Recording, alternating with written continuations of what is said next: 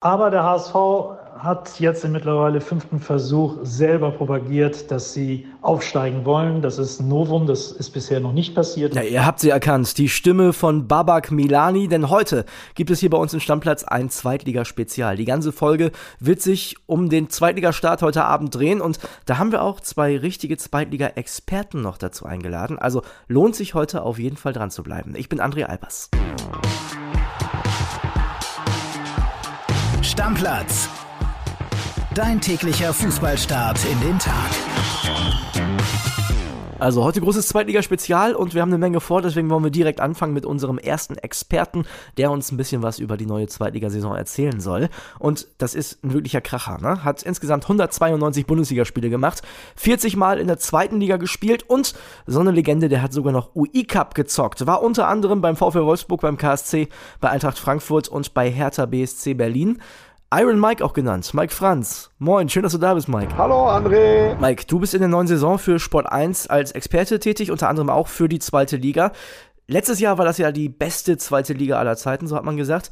Wie nennen wir die denn dieses Jahr? Ich würde sagen, ja, letztes Jahr war es absolut die beste zweite Liga aller Zeiten. Und jetzt würde ich einfach sagen, es ist die wahre zweite Liga. Also gefühlt ist es so bis auf ein, zwei Mannschaften eigentlich das, was man äh, so auch unter der zweiten Liga versteht. Ich finde, das ist aber trotzdem, äh, wenn man mal die zweiten Ligen weltweit sieht, gehört sie zur absoluten Spitze. Ich glaube, neben dieser englischen zweiten Liga sind wir schon absolut mit oben dabei, was Zuschauerzahlen betrifft, aber was vor allen Dingen halt auch äh, Qualität auf dem Platz betrifft. Und ja, viele ambitionierte Vereine, die den Weg nach oben suchen werden oder wollen, aber auch äh, viele Vereine, die mit äh, viel Tradition bestückt sind, die sicherlich erstmal ums Überleben kämpfen in dieser zweiten Liga. Also von daher die wahre zweite Liga. Und äh, auf die freue ich mich. Ja, Mike, wir freuen uns natürlich auch. Und die wahre zweite Liga, finde ich, klingt richtig gut. Großer Favorit in dieser Saison auf den Aufstieg ist der Hamburger SV. Was meinst du denn persönlich? Ist das die große Chance, also vielleicht auch die größte Chance für den HSV überhaupt in diesem Jahr aufzusteigen, weil man eben wahrscheinlich die beste Mannschaft ist? Ich weiß es nicht. Also wenn ich jetzt die letzten vier Jahre sehe, muss ich einfach sagen, dass es summa summarum schon enttäuschend ist, dass der HSV immer noch in der zweiten Liga spielt. Es ist einer meiner ja, Lieblingsvereine ist vielleicht etwas übertrieben, aber ich habe es immer gemocht, beim HSV zu spielen, weil es einfach ein gigantisches Stadion ist, weil sie überragende Fans haben, weil sie einfach auch äh, viel Tradition haben. Und, aber was in den letzten Jahren einfach passiert ist, da muss man wirklich sagen, der, der Glanz ist extrem gebröckelt und sie müssen äh, brutalst aufpassen, dass sie da wirklich nicht äh, zum Hauptinventar dieser zweiten Liga werden. Ja, also so richtig überzeugt vom HSV klingst du noch nicht. Vielleicht können wir das nochmal ändern, denn wir haben natürlich auch unsere Reporter vor Ort. Reporterlegende Babak Milani, der sagt uns mal seine Einschätzung zum HSV in dieser Saison. WhatsApp ab. Moin André. Am Sonntag, ja, da muss der HSV Farbe bekennen in Braunschweig. Ein heißes Spiel, Nordderby zum Ligastart.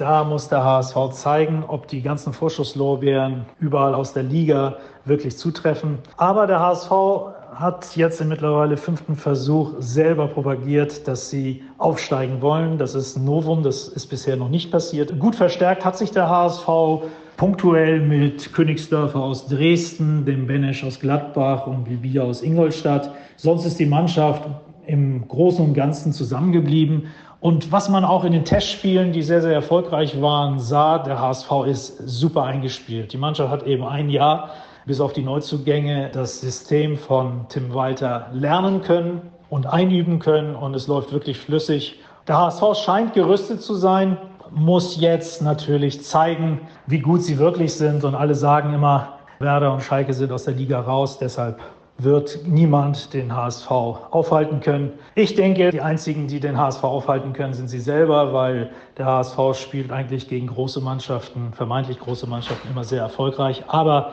gegen die vermeintlich Kleinen lief es in den letzten vier Jahren nicht so gut und deshalb hat es mit dem Aufstieg nicht geklappt. Ja, ich sag mal so, Baba klingt zumindest vorsichtig optimistisch. Mike, was sagst du denn, welche Gefahren drohen denn dem HSV? Ja, einfach, dass sie wieder das unter dem Druck am Ende dann doch nicht schaffen. Äh, anscheinend ist das mittlerweile ein großes Problem. In den ersten drei Jahren war man in der Hinrunde immer gut, diesmal war man in der Rückrunde stärker. Aber immer dann, wenn es halt wirklich darum ging, konnten sie dem Druck nicht standhalten. Und in diesem Jahr kann das halt auch wieder passieren, weil wenn das einmal drin ist in den Köpfen, dann ist das auch schwer rauszubekommen. Aber wie gesagt, ist ja trotzdem alles möglich für diesen großen Verein. Ich glaube, eine Hauptgefahr ist halt auch, ja, diese, diese innere Zerrissenheit. Also wenn man sieht, wie Jonas Bolt Michael Mutze am Ende abrasiert hat, kann ich das nicht ganz nachvollziehen, muss ich ganz ehrlich sagen. Michael Mutzel hat da gute Arbeit geleistet. Er war der Mann im Hintergrund, hat tolle Transfers getätigt und dass man ihn so demontiert nach außen dann auch, das war für mich nicht ganz nachvollziehbar. Und das muss ich sagen, fand ich echt nicht gut. Und ja, am Ende war es aber dann halt auch ein Bild, was dann dazu passt, warum es man dann vielleicht am Ende auch nicht geschafft hat. Wenn intern nicht alle an einem Strang ziehen, dann wird es für jede Mannschaft schwer, in die erste Liga aufzusteigen. Und wenn du dann noch der HSV bist, in so einer großen Stadt, in so einer Medienstadt, und du dann nicht gemeinschaftlich diesen Weg gehst, dann ist das schwer. Und wie gesagt, die Art und Weise, wie Michael Mutzel abrasiert wurde, also war ja unterste Schublade. Ja, erzähl mal, was hast du denn für Aufstiegskandidaten auf dem Zettel? Der HSV gehört auch für mich zu den Aufstiegskandidaten, aber für mich zählt genauso St. Pauli dazu. Sie haben mit Andreas Bornemann einen absoluten Topmanager. Sie werden sicherlich aus den Fehlern der letzten Saison gelernt haben und äh, ich glaube schon, dass es eine Mannschaft ist, die zu den Kandidaten zählt oder die man dazu zählen sollte. Auch Düsseldorf unter Tione eine sehr starke Entwicklung genommen. Wenn sie daran anknüpfen können, Klaus Allofs, Allofs ich glaube, muss man nicht viel zu sagen, äh, absoluter Experte auf seinem Gebiet. Ich glaube schon, dass äh, auch Düsseldorf sicherlich eine Überraschungsmannschaft sein kann in der nächsten Saison aber auch Bielefeld, Kräuter Fürth kann man dazu zählen. Darmstadt für mich halt auch ein Kandidat, den man nicht unterschätzen sollte. Also da sind fünf, sechs Mannschaften. Und nicht zu vergessen, dem jungen Trainer der erste FC Nürnberg zusammen mit Dieter Hecking und Olaf Rebbe ist das ein Trio, die sicherlich auch für, ja, für eine Überraschung sorgen können. Nürnberg hat eine gute Saison gespielt. Ihnen hat so ein Stück weit der Stoßstürmer gefehlt. Den haben sie jetzt geholt und das wird sicherlich auch eine Mannschaft sein, mit der man rechnen kann. Okay, oben könnte es also sehr, sehr spannend werden, gilt mit Sicherheit auch für unten. Da haben wir ja auch richtig starke Aufsteiger mit dabei, für die es wahrscheinlich aber immer erstmal gilt, die Klasse zu halten. Ne? Ja, ich glaube, dass es natürlich da gerade für die Aufsteiger in erster Linie um den Klassenerhalt geht. Das äh, haben die letzten Jahre auch bewiesen. Man hat natürlich weniger TV-Geld als die anderen zur Verfügung und ja, auch Magdeburg, äh, Lautern waren jetzt dann doch äh, längere Zeit wieder in der, in der dritten Liga. Ähm, ich glaube, da geht es halt wirklich darum, so schnell wie möglich die Klasse zu halten, was ich aber allen drei Mannschaften auch äh, zutraue. Nichtsdestotrotz wird es äh, unten sicherlich auch wieder eine enge Nummer, weil es halt auch eine sehr ausgeglichene Liga ist. Ja, was hast du denn im Allgemeinen für Erwartungen in diese neue Zweitligasaison? Also, was glaubst du, was wird das für ein Ding? Ich erwarte eine absolut ausgeglichene Saison. Ich denke, es wird so ein, zwei Mannschaften geben, die, die für eine Überraschung sorgen, die vielleicht dann oben halt auch so ein bisschen was Wildes machen. Aber ansonsten habe ich wirklich das Gefühl, dass in dieser Liga, wie auch schon in den letzten Jahren, jeder jeden schlagen kann. Das ist nicht wie in der ersten Liga, wo Bayern München ja, aber auch Borussia Dortmund eigentlich im Großen und Ganzen so souverän durch die Liga marschieren. Diese Übermannschaft gibt es in der zweiten Liga nicht. Und äh, von daher wird es eine sehr ausgeglichene Saison. Viele Spiele werden immer auf Kippe stehen, 50-50. Und ich bin ja selber auch als ja, Sport 1-Experte live in vielen Stadien mit dabei. Freue ich mich drauf einfach, weil das macht Spaß, solche Spiele auch zu begleiten und zu, ja, zu, zu kommentieren und auch zu moderieren. Also von daher äh, wird das definitiv eine, eine Highlight-Saison, weil sie einfach sehr, sehr ausgeglichen sein wird. Ja, und was Geileres als Spannung gibt es im Fußball ja nicht. Also, wir freuen uns auf die neue Zweitligasaison. Mike, komm gut nach Hause. Ich höre, du bist unterwegs. Bis dann. Ciao, ciao. Ja, und auch Zweitliga-Fans können übrigens mal im Bildshop vorbeischauen. Ich habe gesehen, das Trikot vom HSV ist jetzt schon vorbestellbar. Also Stammplatz 20 gilt heute noch, der Code, mit dem ihr 20% Rabatt bekommt. Lohnt sich mal da reinzugucken. So, und weiter geht's mit unserem nächsten Experten und mit dem wollen wir uns um die Auftaktpartie der zweiten Liga kümmern, beziehungsweise um eine der beiden Mannschaften.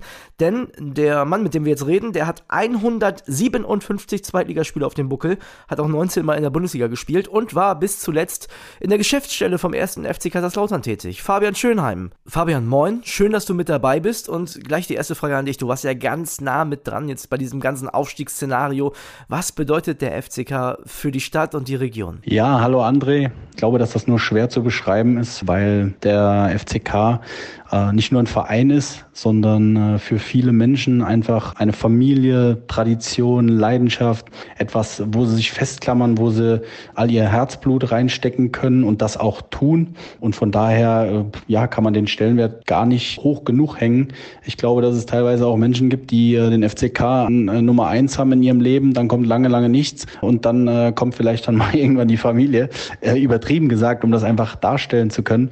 Aber der Stellenwert ist, ist unfassbar hoch, äh, nicht nur in der Stadt, sondern in der ganzen Region, in der ganzen Pfalz. Und äh, das merkt man einfach tagtäglich. Wenn du heute zurückblickst auf das vergangene Aufstiegsjahr, was würdest du sagen? Also war ja schon ziemlich kurios. Was war das für ein Jahr auch für dich persönlich? Ein Jahr voller Emotionen und das beschreibt es einfach am besten. Also am Anfang äh, der Saison wusste man ja nicht konkret, wo kann die Reise hingehen. Dementsprechend hat man dann ja auch die Ergebnisse erzielt. Das war mal, da war mal ein Sieg dabei, dann waren aber auch Niederlagen dabei. Und dann kam natürlich dieses Schlüsselspiel, von dem alle sprechen, gegen Waldhof Mannheim, wo du in doppelter Unterzahl äh, noch den Punkt ähm, holst.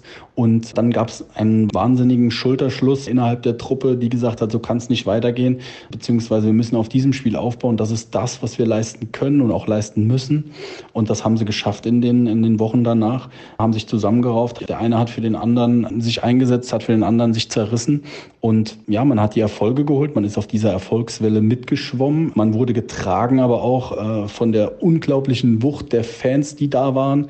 Und so hat man das ja bis fast zum Ende mitgenommen. Wobei man dann ja sagen muss, am Ende äh, wollten es die Jungs unbedingt nochmal spannend machen. Und dann kam der Trainerwechsel, der natürlich nach außen hin für alle sehr, sehr überraschend war. Und im Endeffekt hauen die Jungs dann so zwei Spiele raus gegen Dresden, steigen auf. Die, die Aufstiegsfeier war voller Emotionen. Es war Gänsehaut pur, wenn ich an diese Bilder denke, an diese Tage denke. Äh, es war unglaublich, wie viele Menschen auf, den, auf der Straße unterwegs waren, wie viele Menschen äh, die Mannschaft gefeiert haben und einfach dabei sein wollten. Und äh, das war einfach schön zu sehen.